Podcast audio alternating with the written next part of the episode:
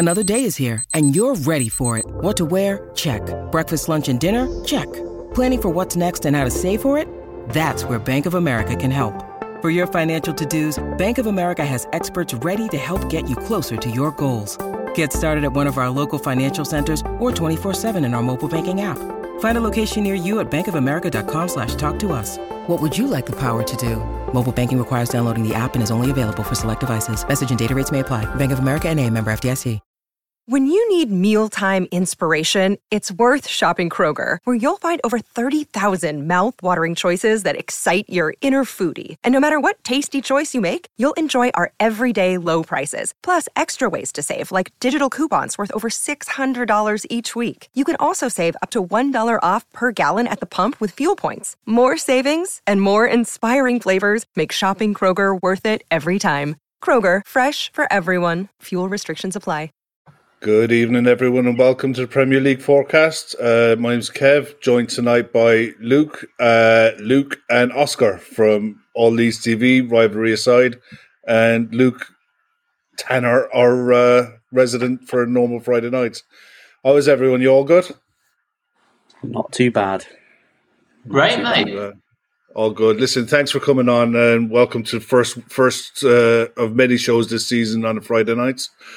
Uh, the basic premise of this is what we're going to do for most of the season. Well, when the season gets going, we're going to focus really on probably three or four games uh, of the of the weekend and do our best to take our Liverpool hats off and uh, look at the games objectively and just discuss what we you know what we think and how we see it going.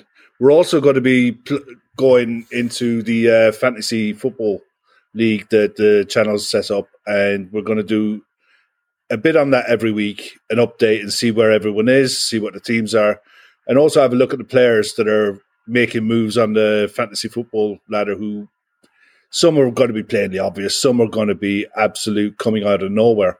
Uh, there's one on the top ten list that we were looking at today. We were like, "Who the hell's this guy?" we'll see him later. Don't worry. But Luke, uh, from rivalry aside, we'll start off with yourself. How's your uh, preseason been going? Because it's been a while since we've seen you.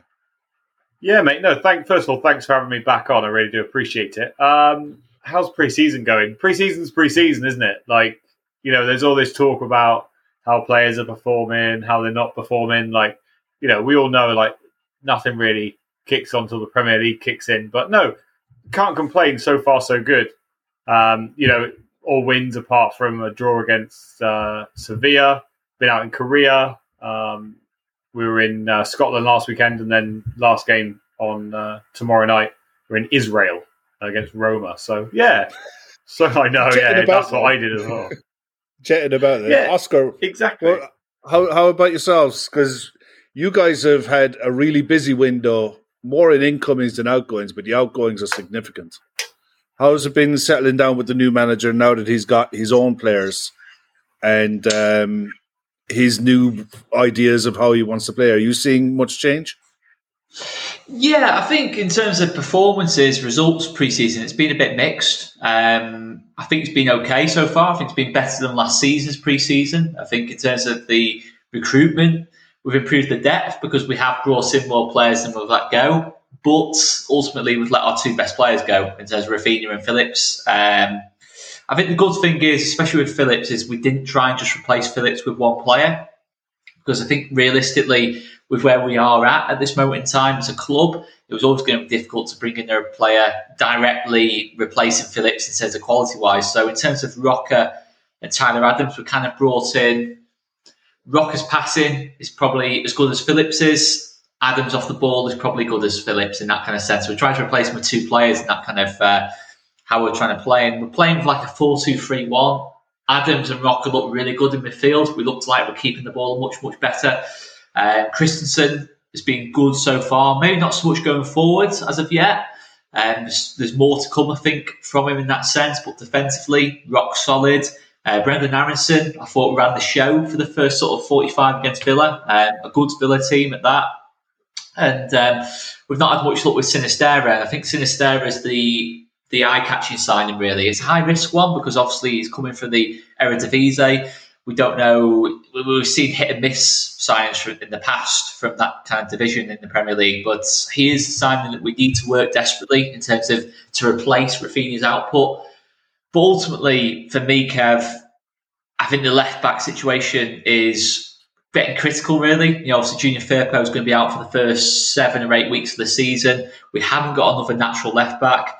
Uh, the striker situation is that we do probably need someone, a poacher, really, more than anything. I think Bamford and Gelhardt, fine options, but I think we just need that poacher to go with them as well. You know, because Joffrey Gelhardt, you know, listen, is amazing talent. And I think he's someone who's going to make a big, big impression this season, as big as he did last season. But is he ready to play 38 games next season? I'm not sure, but we need just yeah. just need that other option as well for me. Oh, that's fair, Luke Tanner. Um, we've how do you see our preseason so far? Um, where we are now, where we were at the United game, to where we are today, with how the squad's looking. Bearing in mind we've picked up some injuries in preseason as well. Yeah, do we need to do I, more, or are we what, good more where in the we transfer are? window? Well, um, in general, because I mean we've got a full squad. We have twenty five senior players plus two yeah. that are that need to go. So, you know, yeah, I, I think as in terms of pre-season, probably the Jota injury with him probably going to be missing a little chunk of the beginning of the season isn't great.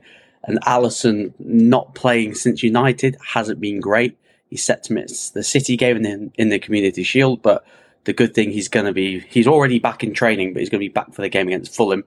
Um, I think with preseason as a whole, um, it's just like seeing where everyone is match match fitness wise. Um, I've been impressed with Elliot um, Carvalho, especially since coming in from Fulham. I've been really impressed with him in preseason, and I just think with preseason, it's about making sure players aren't getting injured going into the new season and also, preseason is a good time to see if there's any youngsters that you're going to possibly be seeing making uh, their debuts in like the League Cup in in the earlier rounds.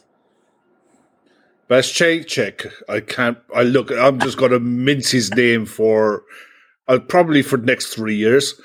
But 17 year old kid playing in uh, six as an understudy to Fabinho, he's impressed me quite a bit. Um, his ability to pass the ball, his calmness on the ball. He wants the ball all the time. And for a 17 year old kid whose father was good, his father played for Serbia and he was born in Spain. He's got Spanish nationalities and we've pinched him. So he's got to be one to keep an eye on as the uh, when the league when it comes around for the League Cup. But that's a good while off yet. There was Antico made a comment there. Evening Evening people confirmed we are playing Villa behind closed doors after Fulham. I've seen a lot of people um, saying Klopp is complaining about too many games, and then we arrange it behind the sort behind the, the closed doors pre uh, friendly game. And a large reason for this is very simple. If you're going to have a squad of 25 players this early in the season, you need everyone as match sharp and as as match fit as possible. And after the Fulham game, we don't play again for a week. So if you're arranging a midweek fixture behind closed doors with a good side, you're not going to be playing your first 11. You're going to be playing your second 11. The players you need to get minutes into their legs. Both sides, Villa, Villa will be in the same boat. And it's more for me about match sharpness for the squad, not for the first 11 or even the first 14 or 15. You know, so I think you're going to see a fair few sides doing this because with the how short the preseason is this this this uh, summer, I think we've probably played more games than most. I think City have only played two, and tomorrow, yeah, they, they're going to be looking to do the exact same thing. I mean, Community Shield tomorrow, Luke, uh, in oh, say Filbert Street, Leicester City's ground. Uh, King Power. King Power Stadium. Yeah, look, I mean, it's not Wembley for obvious reasons. The women will be hopefully doing some good things on Sunday, but it's not a bad thing, I don't think, because how do you see the Charity Shield, Community Shield? Is it something that clubs should take seriously? Is it experimental? Is it look? Here's our show off your flash new signings. This is our new kit kind of thing. Is it a marketing thing? What's the story with it? I, th- I think it's a bit of both. I Yeah. do think it's a bit of both. Um, if you ask some fans, it's like, oh, it's just a friendly. It's just a glorified friendly with a trophy at the end of it. Doesn't really matter. But I think for Liverpool and City, I think it will. I think it will matter. Um, I think it's, it's definitely the curtain raiser for the beginning of the season, and it's just going to be another psychological edge with whoever wins this to go on for the new season. Um, so if Liverpool just nick it, then we've got that sort of mental edge over City. But if City win it, then it could be the same thing. But I think the most important thing is everyone comes out injury free. Injury free. Yeah. Don't need another injury. No, I think everyone's got to be in the same boat at this time of the season. It must be because Luke, you went to um, you went to watch Tottenham, didn't you? Yeah, Yeah, recently. fin- finally. And it, Yeah, yeah, it must have been the case. You were sat there like that with because Conte played a f- pretty good, a full strength side for a fair bit of time as well. So, Yeah. what did you make of them? Because from the bits that I've seen, they were really quick in transition. The they turned over Rangers and got at them on the counter press really, really well. Yeah, I think that I just want to kind of talk, reiterate that bit on the community shield quickly. Like, I think Oh, we'll uh, come Luke back to that. really good- about that. Oh, right. anyway, he made a really good point about keeping injury Yeah. free. Uh, but uh, we'll come back to that. So yeah, Yeah, definitely. You know what? I I just living in Scotland, I never get to go to that many Spurs games that often. So uh, do you know what? When there was a preseason friendly against Rangers, I was like, "That's it, I'm there." No matter how I'm get how I'm getting a ticket, I'm getting there. So do you know what? It was a really good game actually as well. Like the Rangers fans were really good. Like I walked in with a load of them from where I where I parked the car, and then uh, it was a good bit of banter walking down. And uh, yeah, it's one of those preseason friendlies. If you go and watch them live, like it, it- you are right. Like part of the time, you're like get stuck in, put the tackles in, and then the next minute you're thinking, oh, no one get injured because. Yeah, you know, we played our front three, you know, Son, Kane, Kulusevski for a lot of the game. You know, the only major difference is Davinson Sanchez played uh, back for us. I don't think he'll play in the Premier League. And uh, Højbjerg also played in the midfield as well. I think that he, he's Bissouma will play um, the majority of games in there instead of him. But yeah, do you know what? I Rangers were quite were quite good. I was actually pleasantly surprised. Like they've just signed um, Matondo. Matondo, I think his name is from Schalke. He's absolutely rapid and gave uh, Sessegnon and Davinson Sanchez a right odd time. But yeah, uh, did, yeah. you know, as you said, in that counter press type of thing, Harry Kane dropped in a few times at the halfway line and just was pinging balls round the backs. I think we'll we'll see that a lot, a lot um, in in the next season. But I think people expect that now from from Harry Kane and Spurs. Yeah, You know, he- every, It was one of those things that he developed in his game under Mourinho. People always knew he was Yeah. there because he always had a good passing range. But seeing him dropping back and being the playmaker of the two, as well as someone who could get beyond, it's something new. But we're looking at the champion or the charity shield tomorrow. What are you expecting from City? You know, if you're looking at City tomorrow, because they have only played the two games, they have a very thin squad. If you look at, if you go online and you look up the Man City squad, it's um, it's surprising, and it should be alarming to City fans how many players they've actually senior players they've actually got at the club at the minute. I think Laporte's injured as well. Yeah, Laporte's Laporte- out for the first month. How, do you, yeah. how do you see City going with it? You, sorry, me. Yeah, Yeah, sorry, yeah, I, Yeah, sorry. I know. This, No, no, it's always two the way, isn't it? Yeah. yeah, no. Uh, I think, do you know what? I always find it interesting, City Liverpool. And definitely, you know, again, I'll keep a close eye on because it's going to be really interesting, right? Which one chooses which tactic, right? Which one puts the not full strength team out against the full strength team and which one blinks first? Do you know what I'm saying? And so I'm Yeah, quite yeah. interested to see who plays who and who takes it more seriously than the other in the eye of the opposition because I think Luke was right when he said, you know, it's a good whoever wins, it's a good start to the season, especially when the top two are more than likely going to be, you know, City and Liverpool again. So it's it's this kind of battle between Pep and Klopp is, is, is quite interesting. You know, does Klopp put out not a full strength team and still beat a strong City side, or does Pep do the opposite and uh, get beat by Yeah. by Liverpool. Do you know what I'm saying? So it's really like it's going to be really interesting. I think of, of who does Well, that. But I think Luke was right. You know, it's it's it's going to be all about like who comes out injury free. But I also think that it, it's still a good competition. It's a good start to the season, definitely. Well, it's, it's a good thing in a way, Oscar. Uh, it's on ITV, so it's going to be as wide a, an audience as possible for a good, and it's a good kickoff time as well. I think it's five o'clock. Um, open to correction on that, but being on ITV, um, how do you see Liverpool taking this, or do you think it's a case that look, it's just another preseason game? get the minutes and legs. But the difference from with the that I can see with the champ with the Community Shield, Charity Shield, there's only six subs allowed. So how would you how do you th- see it going tomorrow?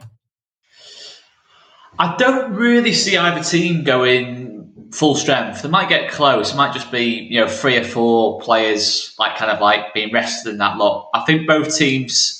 uh, Liverpool will start Nunez for me. City will start Haaland. I think that's a bit of a psychological thing between the two in terms of a little battle, little battle brewing between the two. I think I think they're both probably going to be the main contenders for that golden boot. Um, but no, I think for both teams, you don't want to show your hand too early, especially how tight it's going to be this season. Because I think once again, for me, it's going to go to the last day of the season. I genuinely think that already in four balls being kicked. I think that both teams are so so close in terms of one team might be a little bit better at the back, but the other team's better in midfield. For me, it, it's so so close between the two. And yeah, for City, with Laporte being out for a month, I'd be surprised if they start Dias and Stones. I'd be surprised at that because if if one of those if one of them picks up an injury, all of a sudden, yeah, they're in a real mess. And listen, Dias had injury problems last season. Stones had injury problems as well. So I think Ake probably comes in. Um, but on to Liverpool, it wouldn't surprise me if the likes of Carvalho start.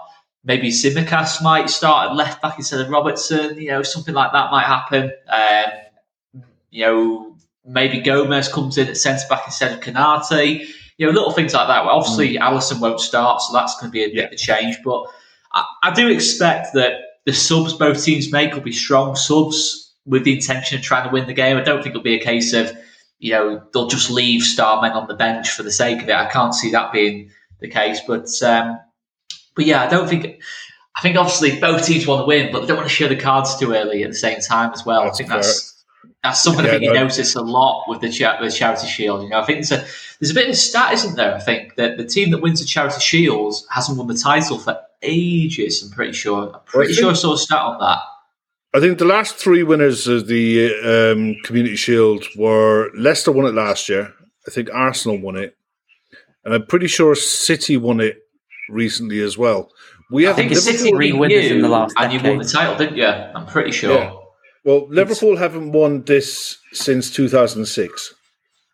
Wow. You know, so I mean, Luke T. Um, Adrian will start tomorrow. Yeah. Um, See, Ad- Is it- Adrian Tax is a bit of a thing. To be fair, I didn't I didn't realise He's actually Adrian was had going to start. pre-season. Like he's actually been one of Liverpool's better players in pre-season, which Fair is enough. yeah, Which it's- is Am I missing surprising, so I didn't Why would expect you him to play play Kelleher? He's he's injured. been injured. I was He's been oh, injured. He's missed this preseason preseason, so- Yeah, he he picked up an injury, I think, while he was playing for Ireland, and he hasn't been he hasn't been back. Uh, Sam Tandy with a comment there. LFC will take it seriously in terms of it will be near enough to starting eleven that plays against Fulham. The majority play ninety minutes, and the rest of the squad will play against. Yeah, that's the thing. We've got plays. Yeah. We're playing Strasbourg at home on the Sunday. God. So the thing is, they have to play one game at Anfield before the season starts. And I don't know why this was arranged to play on a Sunday because it's just, to me, it's just crazy. But to test all the facilities, to get everyone back into the swing of things, the new players getting used to turning up at match day and the match day routines, also the new pitch. They'll want to test the new pitch and see what that's like. So, but the one question I was going to ask you, Luke, is who do you start up front? Do you start Darwin Nunez or do you start Bobby? I'll probably start Bobby Firmino, uh, to be honest, and then yeah, you probably don't want to play your hand, as Oscar said, you probably don't want to play your strongest team against City. So it wouldn't surprise me if Firmino starts this one and Nunez starts against Strasbourg. Um, I think, I think if Jota was fit, then we would have seen Nunez being blooded in a little bit slower. But the fact that Jota's out injured, you're sort of expecting him to sort of hit the ground running. But I do expect him to come off the bench tomorrow, but I don't expect him to start. There's one other position I think that's up for grabs is the right centre mid spot. And it's a straight choice between Henderson and Harvey Elliott. And last season, he started the season with Harvey Elliott and he played him when he was available. Um, and he trusted him and he, he, he just gave him his head and let him go. So whether he does that again and maybe you'd have Henderson coming on to lead the last 30 minutes with mm. the cha- with the players that come off the bench with him. It'll be an interesting one, but uh, yeah, I agree with you. I don't think we. I think the media, especially in the, in the UK, they, they're going to big up this um, Harvey Elliott. Oh, sorry, no, uh, Darwin Nunez and Erling Haaland rivalry. You know, the two big men up front all season long, and it's going to be so many highs and lows. It's going to be if Haaland scores a brace, he's the best thing since sliced bread. Nunez doesn't score, he's a crap signing, and Klopp doesn't know what he's doing, and yada yada yada, and vice versa. You know, Haaland does Haaland goes on a barren run of three or four games where he does nothing. He's just play, he was done it in the Bundesliga. He can't really do it in the Premier League.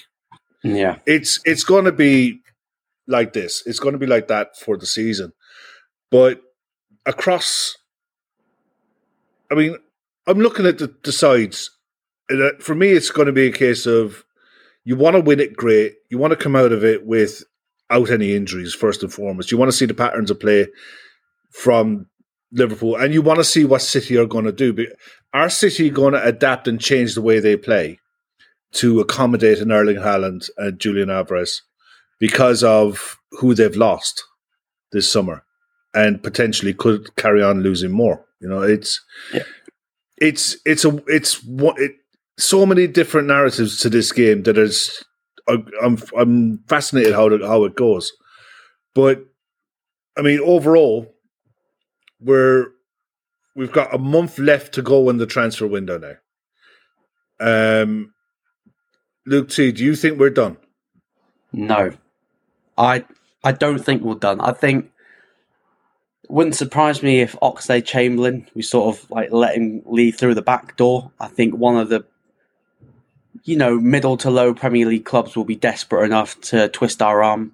Um, I think we're willing to take anything between eight to ten million. I think we really want to get him off the books because he sort of didn't really play a lot towards the end uh, end of the season.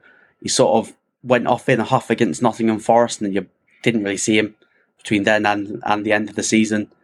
And I know Klopp is big in, has bigged him up in pre-season, but I think he like took a shot and got injured and then went off, and then we've not really seen him since. So if anyone's willing to pay eight million, then yeah, I'll happily, you know, ship him off, ship him off to like West Ham, yeah. Southampton, Villa.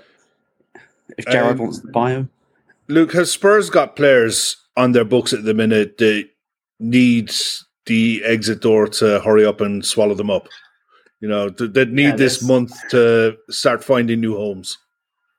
Yeah, there's probably a few to be honest, but I think with Spurs they've they've done it for once in their lives. I'm not going to suggest that all of the signings are perfect. I think for once in their lives they've done things the right way. and They've bought first and then sold. In previous windows, it was sell, let's generate money, and then we'll then put that you know back into the club and uh, and get some players in. What we've done is the complete opposite this time. We've bought, I would say, 85, 90% of what we want. Um, there's still rumours that we're in for either, you know, an attacking midfielder is is a key one um, for Spurs that they are monitoring.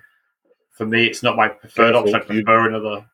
You get you get called Monitor FC after that. After a while, be careful with little things like that. Uh, you know, I'd much prefer another uh, another centre back. In my opinion, Left I think we're still yeah, I think we're still a little bit a little bit weak. You brought in Clement Lenglet. You brought in Clement Lenglet. yeah. Now, I mean, he's only on loan, and he's got pedigree when he's fit. but Yeah. Can he stay fit? He'll do well. And that's why I think. Yeah, and, that, and that's Yeah, why we I need another left centre back because because it's you know it's a risk, and that's why they brought him in on loan. That's why they're not tried to buy him. They put no obligation. Isn't Lenglet no- going to be like Dier's cover, or is he going Well, he came on when he came on against Rangers. He played left centre back. Um, so I don't know who who knows what they're gonna what they're gonna do with him because at the moment we've either got Ben Davies to play left centre back.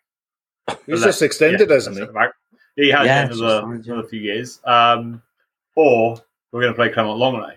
So we're going to play three centre backs. So that's why I think we need another left centre back that's going to play um, going to play kind of to a higher caliber. Now you know if we go back all the way with Longley um, to the time at Sevilla, he was a great he was a great player for them. When he goes to Barcelona and you know it all falls apart for him. So that's what Spurs have done. That's why they've done it as a loan and not you know, there's no obligation, no mandatory fee, no nothing like that in his, uh, you know.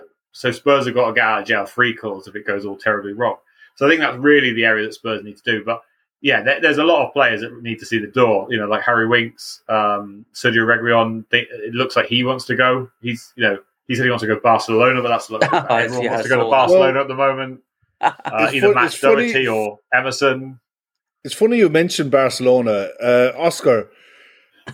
It seems like uh, Barcelona have annoyed Chelsea to the extent that the Chelsea have put a block on Alonso and Azpilicueta talking to Barcelona. Is it possible that Barcelona could look at Sergio Reguilon as a uh, as an option? Yeah, possibly. I mean, Jordi Alba is probably playing some of his best football that he's played sort of the last two or three years, to be fair, under Xavi. But obviously, he's not getting any younger. It probably makes sense, Reguilon, as a long term kind of replacement. But uh, yeah, very possible. I think it'd be a good signing. Much better fit than Marcus Alonso, let's be honest. I mean, that Yeah. was just. That's a ter- That's a terrible If idea. Chelsea for me, had any Barcelona. sense, they'd let Barca take Alonso and Azpilicueta off their hands and go right. As soon as you're taking them, then you're not speaking to us again. But It's doing them a favour if they take Marcus, like, Marcus they're doing Alonso them in the back I know four. they're going. Nah, no Well, thanks. What are I was going to ask you as well? What are Spurs getting in Clement Lenglet? And how do you, well, from the outside now, because you've got no vested hmm. interest in what Spurs have done and, and haven't done, how's that window looking to you from the outside looking in? I think it's good. I think it's good. Um, I think obviously, listen, the gap between City and Liverpool and the rest of the league is big, but there's no reason why Tottenham can't win a trophy this season, uh, whether that's an FA Cup, League Cup, whatever it is. Um, there's no reason why they can't do that this season, and I think there's no reason why they can't kind of be there and thereabouts at times this season. A bit like what Chelsea did last season, where they kind of flirted with a title race. I think Tottenham will start the season well. I think Kane is absolutely bang on it in pre-season. He's just absolutely immense at the minute. Um, so yeah, it feels it's a, in a much better place than what it was this time last year. I don't think it could be any worse, could it? Let's be honest, than this time last year. But it's exactly what you kind of expect from a Conte team. They feel like the underdogs, but Conte loves that. He did it at Chelsea, Inter Milan. Yes, Klopp and Guardiola in the same league, a whole different thing. I can't see getting top two, but they'll flirt with it. I think Tottenham. Um, I do think they'll flirt with it. In terms of Clement Lenglet, um, I think you look at his Barcelona career. I think you can break down in two parts. His first two years or so, he was genuinely superb. I thought. Um, I think he was one of the best young centre backs in Spain, without a doubt. I think the Barcelona's defensive record, I think, was superb. They were keeping clean sheets, looked solid at the back. I think the turning point was kind of like 8 2 against Bayern Munich. I think it just battered his confidence. There's a few players you could say that about Ter Stegen, Jordi Alba, Nelson Semedo. Just completely confidence had gone at that point. And I think Clement And the Wi Fi has gone in Leeds, unfortunately. um, Luke, um, well, Oscar drop out. You'll come back in a sec. But how do you see Spurs in the top four race? Are they genuine title contenders? Are they nailed on Champions League search for next season? How do you see their season going? It's Sorry, is this me or me. Yeah, Luke Tanner. Sorry, Luke Tanner. Oh yeah, uh, I think I think Spurs are definitely going to be in the top four. Uh, I think they're a couple of signings away from being title challengers. If they got uh, Bastoni from Inter Milan, then I'd be like, Yeah. wow, that's a signing, and I'd be like, okay, yeah, maybe they might be pushing pushing into that title race. But I feel like that they will definitely get top four. Um, that will all depend about how quickly Conte wants to exit the Champions League this season, because his European record ain't great. So, but I do think Spurs will be top four. I think Kane and Son definitely got the firepower to to definitely keep Spurs in the top four. And um, I, I like some of Spurs' business. I don't like all of it. I think Bissouma's a good signing. I, um, I think they've signed Romero permanently now. I think he's a great Yeah. centre back. Um, not too sure on Richarlison, and I'm not I'm not sold on Jed Spence yet. I feel like that he needs to adapt quickly under Conte, or else he's going to find himself on that bench. So yeah, I think Spurs are definitely going to get top four there. At the moment, they're my favourites for third place, um, ahead of Chelsea, Arsenal, United, West Ham. So yeah, I, I definitely think Spurs will definitely get uh, third place. Just quick fire to uh, Luke on Spurs. Have you seen much? Of, have you seen much of Perisic in uh, a Tottenham shirt? What's he been like? No, no, he played. Uh, I want to say thirty minutes against Rangers. He had COVID when they went to Korea, so Okay. you know couldn't play there. Uh, yeah, I think he- either COVID or he had a uh, hamstring injury. It, the, basically, him, Forster, Bissouma, they were all out for their tour of Korea. Um, so they all played their first minutes against Rangers. Do you know what? I think that like what the rest of the guys have said. Sorry, I know you said quick, but what the Yeah, rest no, of you're the guys Shoot, said of like are like all correct. You know, I think the Spurs will, will be in the top three. It- We're far too far off. Um, you know, any kind of so-called title challenge. You know, I wouldn't even get into that discussion. I said at the end of last season, Spurs will win a trophy this season. I still 100% believe that. Um, in terms of the signings of such as Perisic, Richarlison, um, you know, obviously signing uh, Romero again uh, on a permanent as opposed to you know the loan first time around. I think those kind of signings are key. I think what Conte wants to build at Spurs is a hard, uh, ruthless, and dominant team. And I think that those kind of older heads, such as Perisic is, um, you know, not necessarily the Richarlisons, but him with his. Uh, I don't, I don't see him as a signing for Spurs where he's going to score 15 goals a season. I see him as a person who is going to be, excuse my language, a shithouse. He's going to win. He's going to win set pieces high up the pitch. He's going to be a nuisance, and that's what I think they want at Spurs now under Conte. I think they don't want this nice Spurs, this nice rollover Spurs to lose against uh, Liverpool or to get beaten by um, Chelsea or whoever it is. They want a Spurs that are going to, you know, we literally just signed a set piece coach. So to me, for having Richarlison to, you know, come on and win balls high up the pitch late on in games to take a dive, you know, like he does, like a lot of players. I'm being, you know, Well, I'm gonna be I'm gonna be honest. There's there's teams Yeah. all of us support a team where someone takes a little bit of one every so often just to uh, to win the ball in a specific area of the pitch, and uh, Yeah. I think that that's what um, you know that's what he's brought in for. So I, I like the business we've done. Jed Spence's going to be interesting. Will he bed in quickly? He's going to have to. Uh, Conte's already said that Lucas Moura is another option. He's got a right wing back now that he's going to convert to a right wing back That's going to So, be interesting to watch. That would say if we if he is a right wing back now, we're going to say it's four right wing backs we've got. Um, it's going to be interesting. yeah, I mean, Red Steve's asking there, Luke. All we want to know is who's starting fullbacks for Spurs, asking for a friend. So basically, Red Steve needs help filling out Yeah. the rest of his fantasy football team, and we'll get to that later on. But who do you think are your nailed on in your back five? Oh Jesus, that's, that's a really tough one. I think I think you're playing- you're opening Arsenal in three weeks' time. Who's starting? yeah. In three weeks' time, I think Perisic. no, you know what I starts. mean. Just yeah, Yeah, yeah, I think Perisic starts at left wing back. I think first game of the season, I think Ryan Sessegnon plays left wing back without a doubt. Um, does come at long late start the season again. Someone that's only had 15 minutes against Rangers and one game against Roma tomorrow night. I think it's going to be. Uh, I think the opening game is going to be Sessegnon, Davies, Dier, Romero, and uh, Emerson. Yeah. I Yeah, I just think that probably I just think like all the signings that we've made in those positions, they're not ready. They're not they're not match fit. No no way they're right. Ah, match fair fit. enough. Uh, My only like concern with Tottenham in terms of what they're building at the back is that I look at Romero, Dier, Lenglet, especially Lenglet and Romero.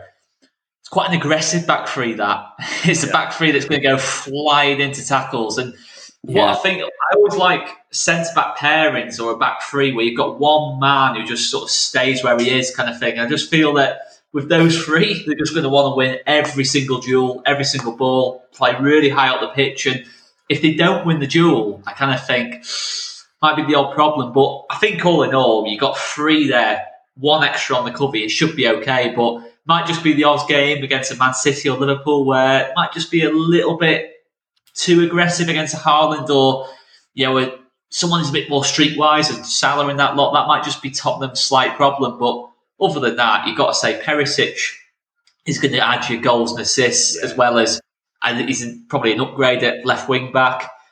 Jed Spence, he's got to do better than Emerson, um, than Emerson Royal for me. I, I, just can't see how he isn't going to be an upgrade on Emerson. Although Emerson Royal, to be fair, did come really good, I thought, towards the back end of the season. Um, I just feel like Jed Spence, there's some, there's an arrogance about Jed Spence, but I think it's a good thing. Yeah, yeah, I saw on Twitter. Kind of this kind of adds to like the whole thing that I've you know that I discussed about how they want Spurs to be. I think, and I think yeah, know, exactly. All those players that that seems to be the overriding factor in quite a few of them. Yeah, you definitely saw Jed Spence's arrogance on Twitter. It can make the, the step it, it, it looks it looks like Spurs are in a good spot. Let's be fair; they've done some good business. They've got some good outs as well with uh, Bergwijn going and good money in. But you know, the, the, the proof of the pudding is when they've got to play back to back. When they've got to play Champions League, Premier League, Champions League, Premier yeah. League. It was all well and good last season when you had one game a week and you got into the top four by default, really, because Arsenal bottled it. And it was one of those that now you've capitalized on it. The the interesting thing for me going forward for what I can see with Spurs this season is to see how uh, Antonio Conte manages himself and manages his temperament when things go well and when things go bad. And the fact that he's so militant with the squad and the way he drills them is can, will the squad stick with him through thick and thin again? That's going to be the question over the season that'll be answered. You know, but we'll see. It, it, it's all good. I mean, at the end of the day, they're, they're, they've bought well, they'll play well, they're going to be a, a great mm. watch. You know, that's for certain. But Oscar, um, I think from what I've seen, just quickly, I'm really looking forward to watching Aaronson. Um, what about yourself? What what are the one one or two signings that you're looking at and you think, yeah, I can't wait to see this guy. You know, Sinisterra is one for sure. He is rapid. He is seriously quick. But I think Aaronson is a, a really good player in the making. Yeah, he's he's not the type of player we've had for a while. To be fair, in that sort of number ten role, and I don't know if Aaronson is going to be a player who's going to get you loads of goals and assists. I don't think he's like that kind of direct, but he's like he's a classy player. He just makes the right decision, the right pass at the right time. He's not obsessed with getting goals and assists. He wants he's just interested in keeping the ball in that final third and allowing us to kind of like I think a heavy bit of our play this next season is going to be on the fullbacks getting forward and ultimately you can't get the fullbacks forward if you can't keep the ball because you're just going to keep turning it over. They're going to be kind of stuck between, you know, being high up the pitch and being deep in that lot. And that's a problem we kind of had last season. So we need that.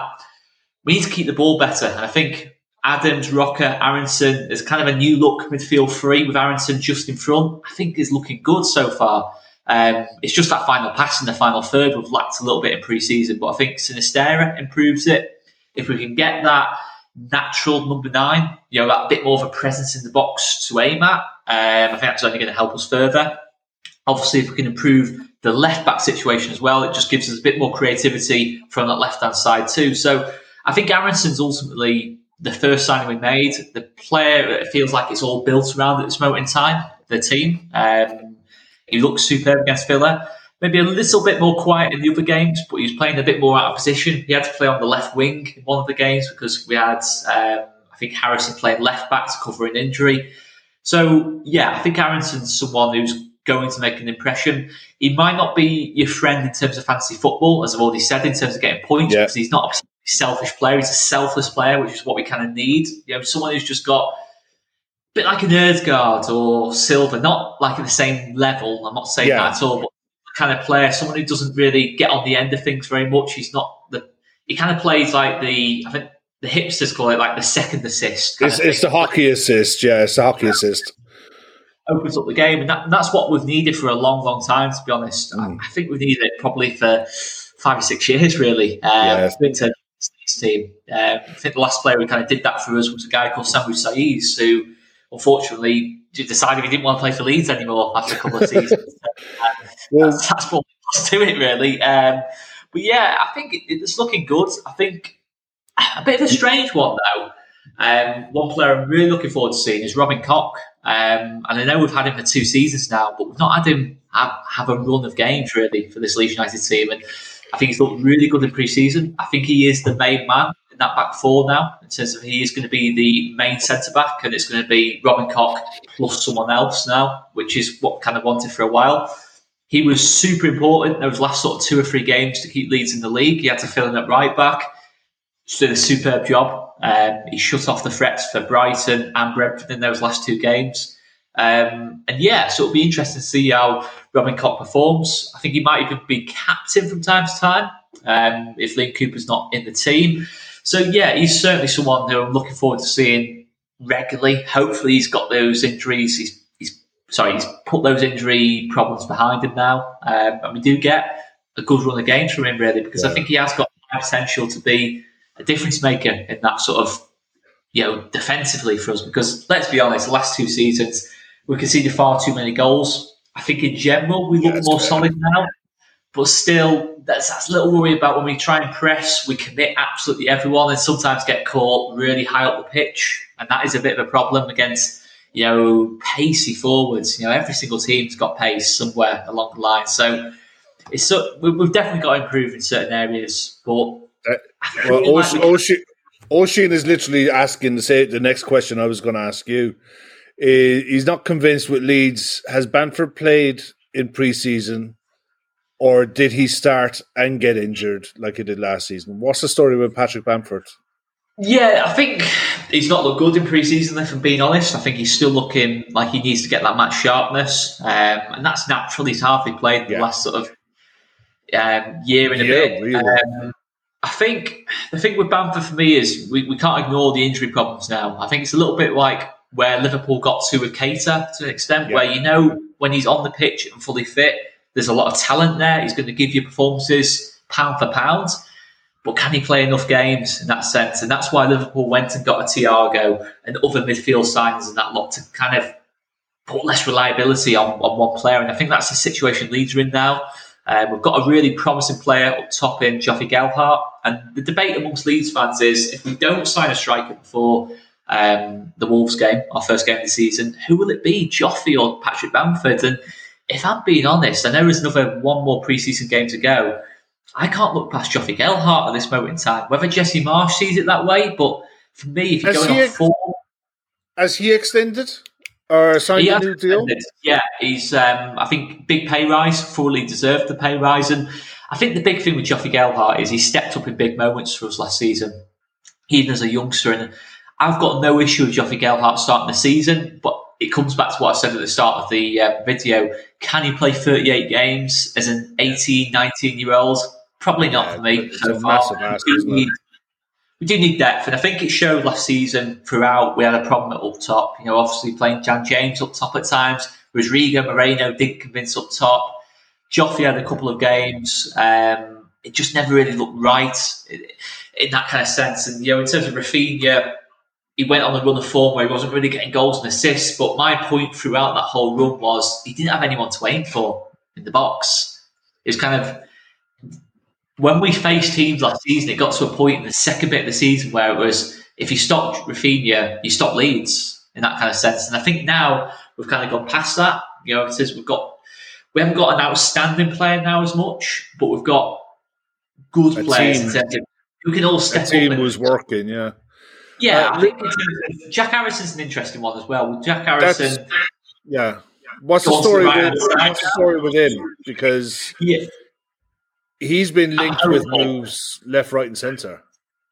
Yeah, I mean, in terms of the fact Phillips and Raphinha have gone, I'd like to think we're not going to lose another key player. Um, arguably, you say that's our three best players. You know, we might have lost in one window, but I'm hopeful um, in terms of Jack Harrison. I think the big thing for me is will Jack Harrison go onto the right hand side and be cutting in on his left foot now, rather than being the touchline touchline hugging winger on the left hand side. Now that Raphinha's gone, I think the big opportunity is there now because I think with Jesse Marsch, we play very narrow, and I think now look at the way Harrison strikes the ball, the runs he makes. If he's on that run, if he's playing, you know, I mean this is really tongue in cheek, the Salah goal. Mean, yeah. Yeah, there's more opportunity for goals there than just being right on that left hand side. Really, really, you know, on the hugging the touchline. Basically, you're not really going to get the same goal scoring opportunities, but um, but yeah, I think you know in terms of Harrison, um, Aaronson, Sinisterra and a new striker. On paper, that looks good, but listen, we'll have to see how it all kind of yeah. I mean, in fairness, in fairness, Leeds have spent good money. You know, they've they've invested in the squad and padded the squad out, which is badly needed. You're going into the third season now in the league, so the squad needed to evolve and it needed to be to be rebuilt really. And it's only a couple of more pieces, and ideally you need to keep Harrison, but you have spent a fair chunk of change. So it's it's catch twenty two. If a really good offer comes in from a Newcastle, it'll probably have to be considered. But getting to this point in the window, you'd struggle to replace then, and it became it becomes one of those decisions that look if we keep him for twelve, give give us twelve months and see where we are, you know, and let him go with a heart and a half if you're safe. But Luke Tanner, how do you um, see where Leeds finish this season? because for me, I'm optimistic about them. To be honest, I think they should. I think Leeds should. Personally, I think Leeds should be looking at somewhere between eleven and fourteen, maybe eleven and fifteen. I don't think they're going to be in trouble. I, have got a feeling I know the sides who are going to be in trouble. I don't see Leeds in yeah. that bracket. How do you see it?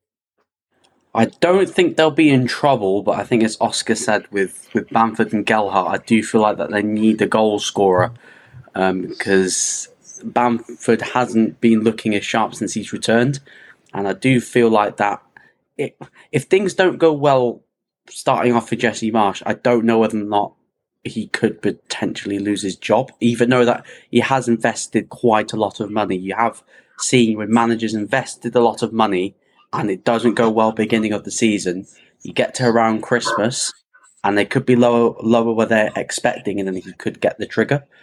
Um, but I do feel like that Leeds are probably a striker away, and then they'll be safe. I think because, as you said, Kev, there are definitely worse sides in this division. Bournemouth, um, Bournemouth, maybe Southampton, maybe Fulham that could be going down. So I think Leeds won't be get dragged into a relegation battle, but I do think that they need a proven Premier League goal scorer uh, well, to just, make sure that that doesn't happen. Just do a quick round of houses, top four, bottom three. Um, I'll start start with you, Luke T. Actually, go on then. Shoot away. Uh, we'll go, we'll go I think Liverpool win the league. Then I think it'll be City, Tottenham, Chelsea. Then bottom three will be Bournemouth, uh, Bournemouth, Fulham, Everton. Oscar, how do you see it? Top four, uh, Liverpool to win it for me. Um, very tight. Second, City. We'll have you back on. Third it. and fourth will be the North. Third and fourth will be the North London clubs for me. Probably Tottenham third, Arsenal four, relegated. Oh, Southampton, Fulham, Bournemouth for me, bottom three. And Luke, how do you see it? You're on mute, mate. Yeah, I don't see any different to what the, the, lads are saying. Um, but you know, it's it's very difficult for me to choose. I'm going to say City. Um, I think the I think Haaland will, will score enough goals to to get in the league.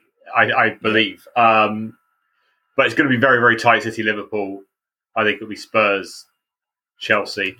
Um, bottom three, I'm just going to go for the three promoted teams. I think that you know, I don't see what everyone thinks about Nottingham Forest. That's that's so. I think they've so done too much season. business. I think they've done too much.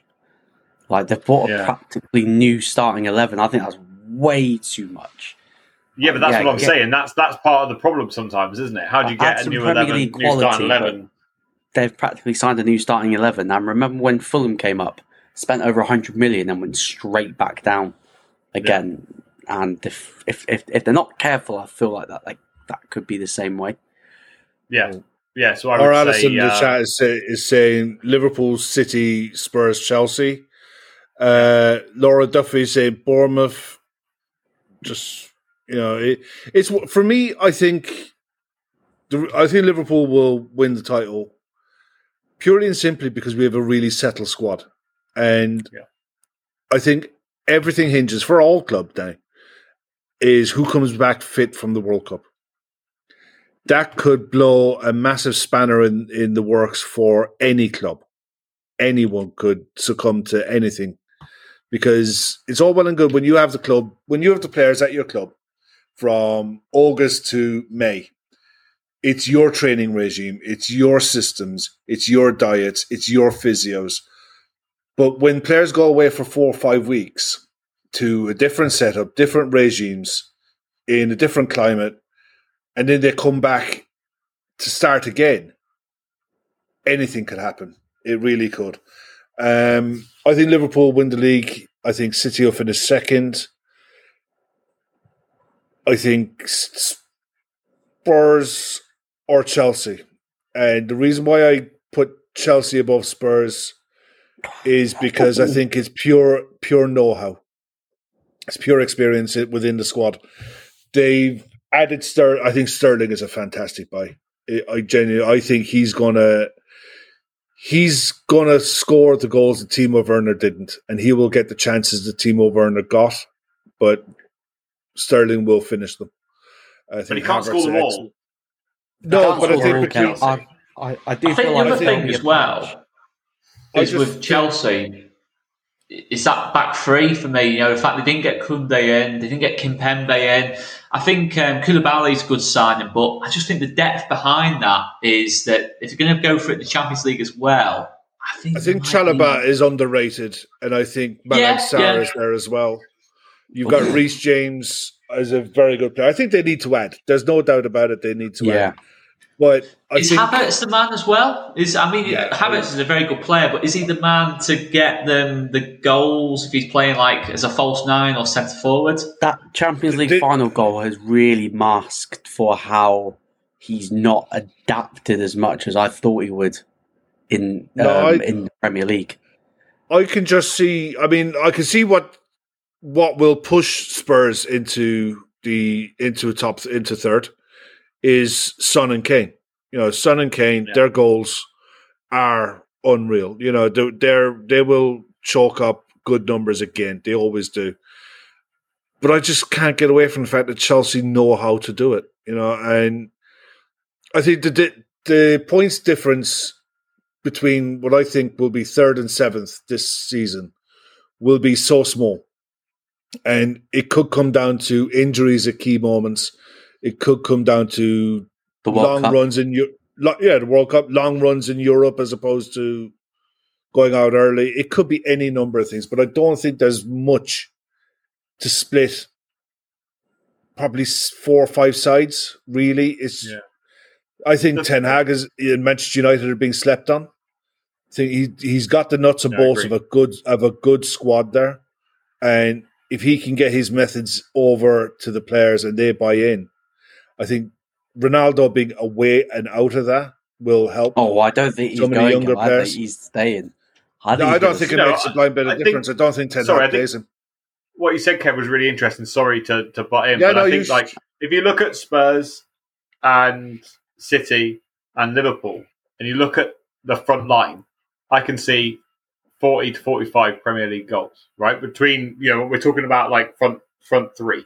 Right, I can see you know if we talk Spurs, I can see Son Son scoring fifteen, Kane scoring fifteen, Kulusevski scoring at least ten.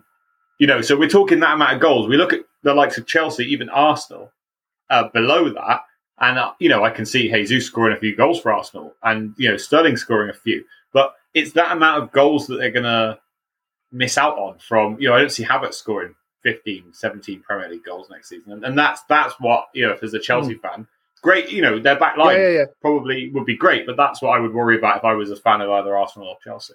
Yeah, I think there's definitely more business to be done across a fair few teams this summer. But um, uh, yeah, the the sides I, I see going down, I think Forest are they've just done way too. They should have when they signed Nico Williams and Richards and Niakhaté. So they're good signings. You got Brennan Johnson up Johnson. front, and yeah, I could see Forest. I could I could see Forest doing okay with that, but then they went in absolute madness. They're just reeking. They bought Lingard, and then they bought Lingard. I think is a decent signing. Yeah, and, and then the they bought the two say, players from Huddersfield as well, didn't they? And yeah, then they bought the guy. Is, I like O'Brien though. I do like Lewis yeah, O'Brien. I'm O'Brien was a good midfielder. Yeah, he's but I just, I just think it's way too much. Uh, yeah. Everton, Everton are in a world of trouble. Um, Dwight McNeil scored twice today, actually, on his debut for Everton. But it, it doesn't matter. It's the off-field stuff. The fact that their fans are protesting already, you know, it, they're gonna be like rabid dogs within a month. Wayne Rooney to be in the dugout after the World Cup. You uh, can see he it. Seems to be. He seems to be liking life in the states at the minute. Yeah, but he's got but, a clause in, in his contract where if a Premier League job comes knocking, he's allowed to leave. Yeah. So you can just imagine it. Lampard gets sacked. Rooney does the punditry at the World Cup. He gets the phone call saying, "Fancy coming to manage Everton to get us out of a relegation battle." You honestly think Frank, yeah. Frank lasts that long? Seriously? Oh, I don't know. It's a shout for first manager gone, you know, Frank Lampard. And someone else, just totally off topic, but someone else I think might be a little shout for first manager gone is Bruno Lage, to be honest with you, at Wolves, because they finished the end of last season absolutely badly, shockingly yeah. bad. And the Wolves board are ruthless and they've not really backed him in the summer either. So suggests no. to me that they're not totally convinced there. But um, there's the one. It seems a weird thing to say, but I've got the, something about Sean Dyche at Everton coming in to save them yeah. for the last couple of games. Yeah, again, they have just, been buying his his players from yeah. Burnley. They just getting the They've been laying groundwork already for him. Like, yeah, but yeah. And he, do you know what? I could see that one. But listen, how are you guys? Do you first and foremost? Do you guys do fantasy fantasy football? You do yeah. Premier League. You built your teams. Yeah. How many I've times been dragged back into this world. I'm still umming and ahhing with mine. I'm still making yeah, so many changes before. I've already made changes during the show. I've been like, so.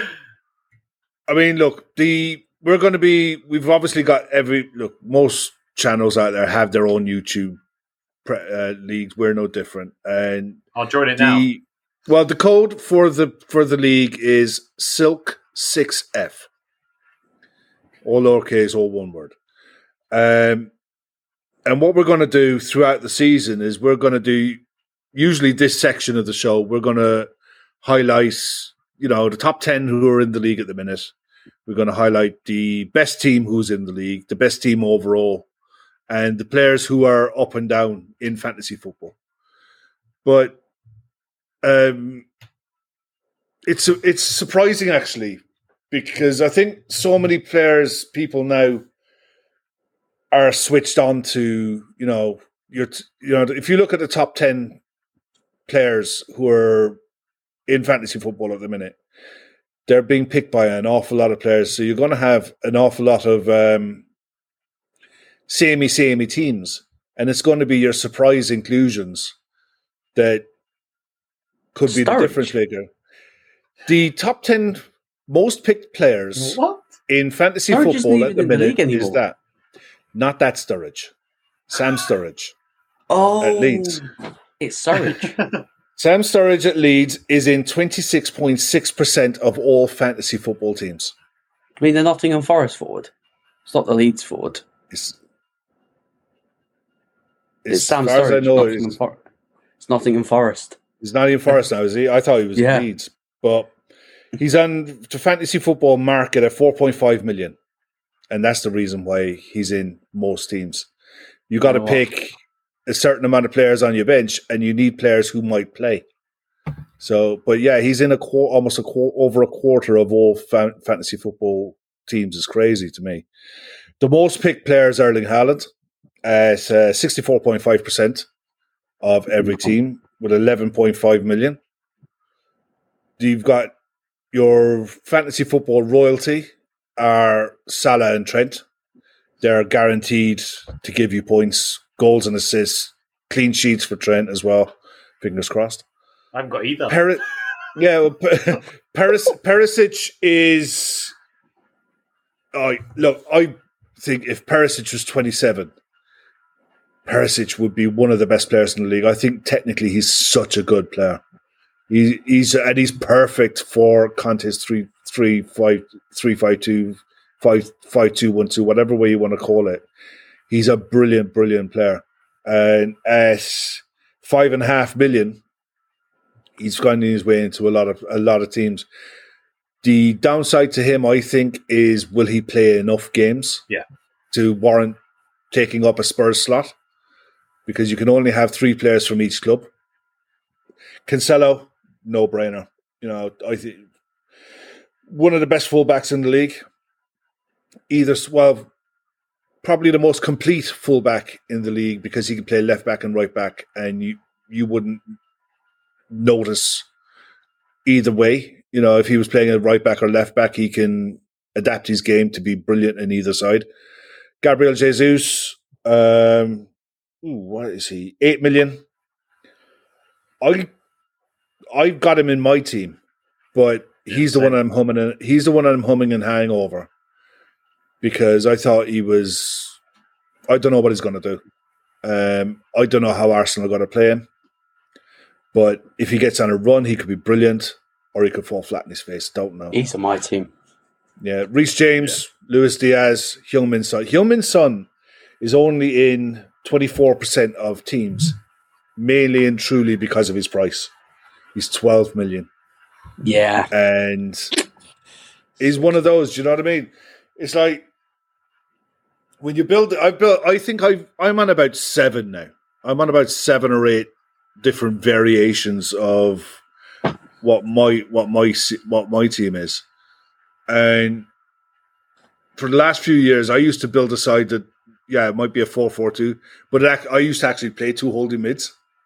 Do you know what I mean? It was crazy because I thought I I was so naive that I thought, yeah, you're building a side to play. No, you're not. I learned I learned really quickly when I started seeing my name at like 106th out of 115 or something like that, and the other lads behind me had just given up playing. but I mean, do you? I mean, what's the story with, with you guys? Say, Luke from Rivalry aside, how do you get into it? Does it dominate your weekend? Does it give you a reason to watch other teams? What's the story with you with it? Yeah, I think like reason to watch other teams, definitely. You know, like I saw somebody who I know does a lot of Spurs content, and he said, if you're picking an Arsenal players, like you're not a Spurs fan, like nah, do one. Like, do you know who's a who's a hell of a pick? Um, in my opinion, at only six million is Martinelli at Arsenal because I think he will play majority of games. Six million. I'm Feel umming and so- ahhing over him and Jack Harrison. Yeah. I think that he'll play he'll play a lot of games. Um, but yeah, do you know what? I like it. I like I'm never that good, so I wouldn't take what I say as gospel by any means. Like but no, I Yeah. definitely like to play and it's nice. The worst part is obviously when they're playing against your side. Um, you know, talking about him and Son, I've got him I've got him in my team. Um, mainly for the first game of the season, Southampton.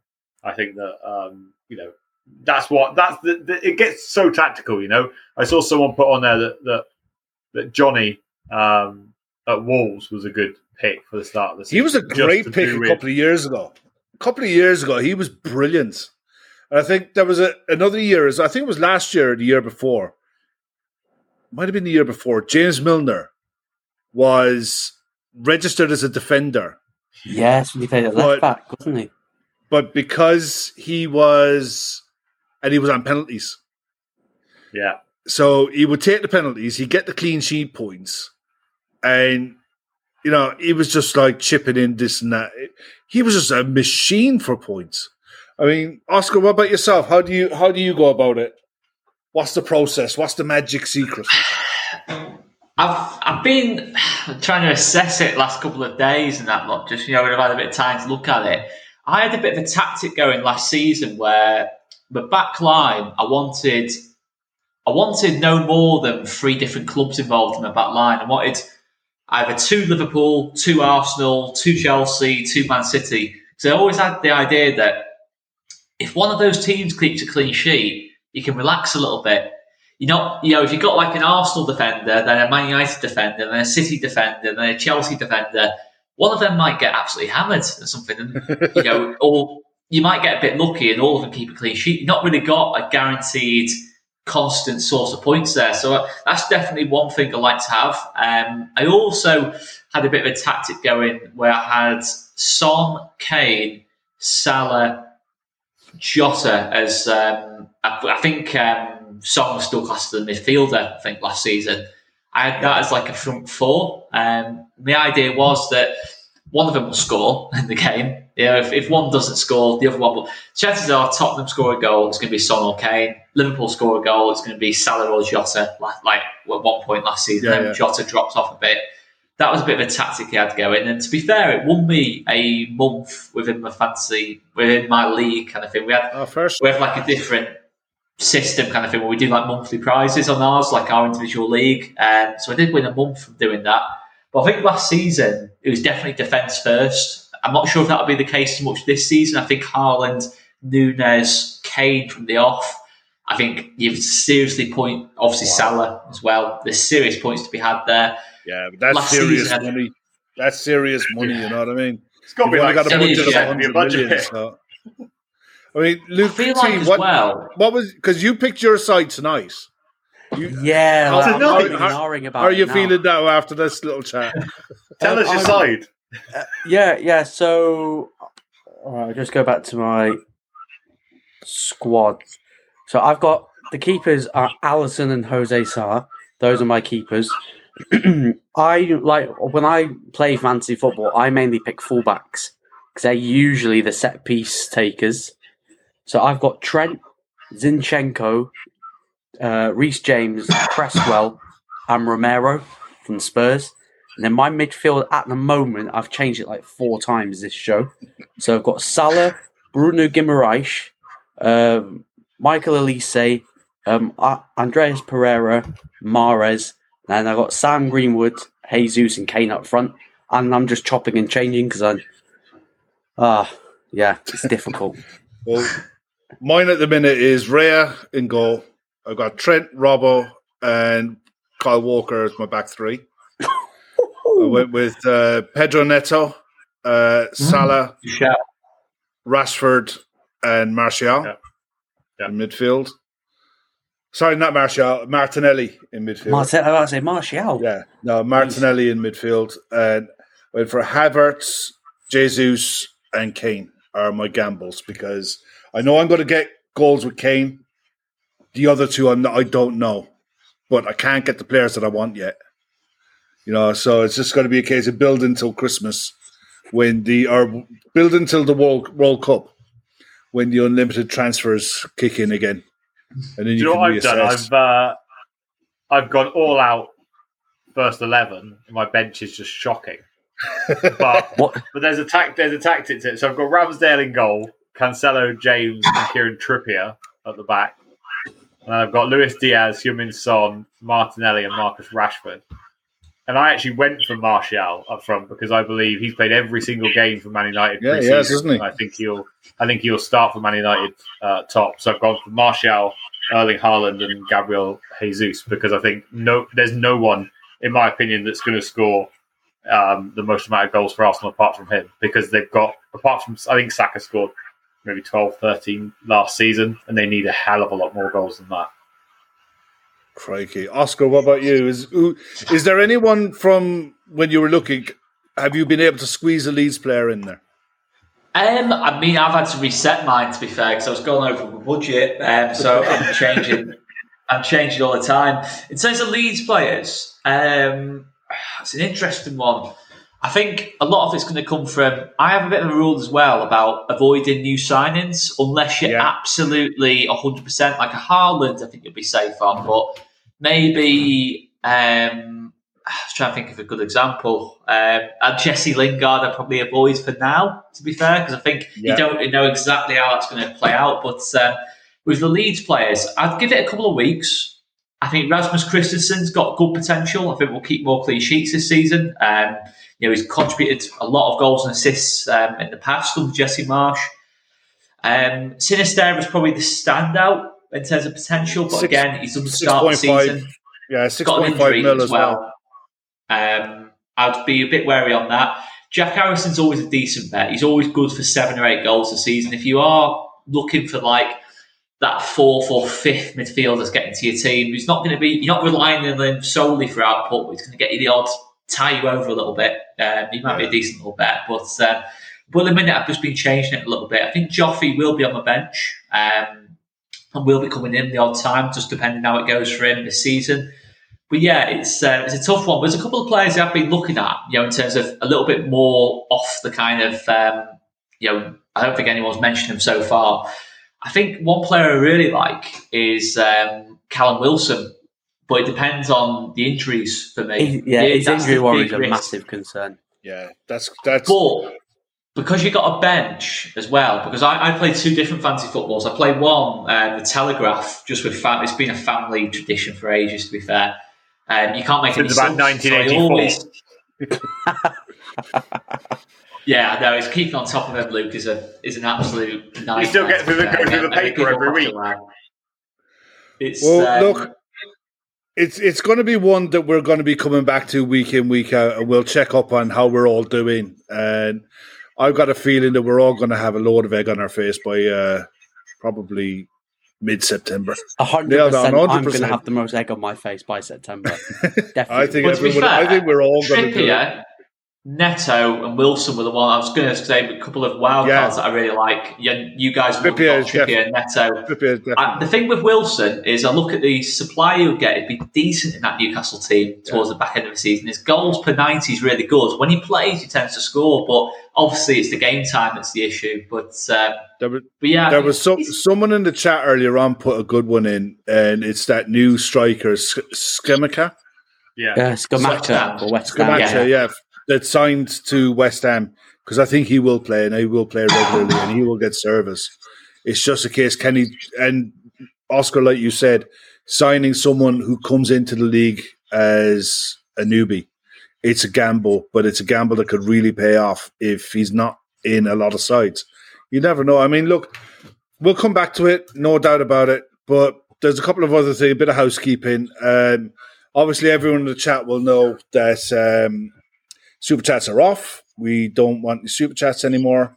But what we do want is for you guys to click in the drop down link in the show's description and have a look at Bobby's Wish to Walk. And it's a charity that we're trying to get behind. There over a hundred grand raised already, but it's the last push now. It's the last push to get the last fifty grand to get him to America to get the same operation as what Sienna had, and Bob, Bobby, Bobby's a bit older, so it's a, it's a different type of operation, but any and all help that he can get to get these to get over there and get the treatment he needs and the physio that he's going to need when he comes home is really really appreciated. And if you can donate fantastic. If you can't donate please share the link around your socials and just spread the word.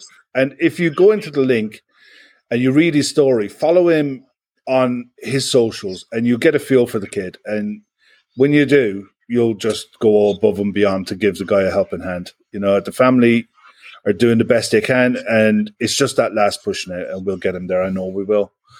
Um, right where can everyone find everybody? Luke luke t how have you what, what have you got coming up with the ufc in combat sports in the next week or two Well, on Sunday, me and Callum from Team Coppish, we're doing a watch long for UFC 277. So that'll be the graveyard shift you're back on to the your night shifts again at uh, 3 a.m. on the Sunday because we're that mad. And then, yeah, I'll be, think I'll be on there next week I think it'll be either Chris will return and I'll miss a week, or yeah, just depends. Yeah, so catch me on here and Sanderson show really. All right, that's brilliant. And Luke from Rivalry Aside, obviously people can catch you on there. What have you got coming up over the the next week and a half, two weeks before the season starts? You're, on mute you're again, mute buddy. again. You're mute, mate. Yeah, it all could uh, it all could change in the coming weeks, but for the time being, um, obviously, um, as you can see, you can catch me at Rivalry Aside TV. Currently, we're doing a North London Lowdown show, Arsenal and Spurs uh, chat every single week. Um, so if you do, you know, if you're interested in what I have to say, please go follow us there. But obviously, you know, as you mentioned before, Kev, but more importantly, you know, uh, make sure you click the link below, and if you can donate, obviously, please make sure you do. It's more important than any subscribers that are on, you know, or not on my channel. But you know, if you fancy having a watch, you know, please do. It is good uh, stuff. It yeah, is actually good stuff. And I see you and you and Den going at it, and all good natures, all good fun, and you know, respectful debate and respectful Yeah. banter. It, it's all you want to see, mate. And it's re- it really is great content over there. And Oscar, what are you up to at the minute? All Leeds TV, all ready and firing for the for the season now? Yeah, absolutely. Um, we're trying, obviously, we're trying to watch along for our last preseason friendly, which is Saturday, not Sunday, not Saturday night, Sunday night um, against Cagliari, um, and then obviously into the new season, doing a predictions video, preview for the Wolves game. Just feels mad to be back, but um, you can find us on All Leeds TV, YouTube, Twitter, Instagram, and yeah. And uh, but guys, please do donate. Let's push. Let's have a final push. Let's get donated absolutely unreal push once again from day trippers because honestly, you guys, in terms of what you've what you've done for people is absolutely unreal in terms of fundraising. So let's help them again, guys. Come on. It's our, our absolute pleasure. Listen, thank you all very much for coming on uh, in the first show of the new season. And we will definitely be seeing you guys soon. And thank you all in the chat for your contributions. And you guys are just the best. Thank you so much. And we'll see you guys next week. Sports Social Podcast Network.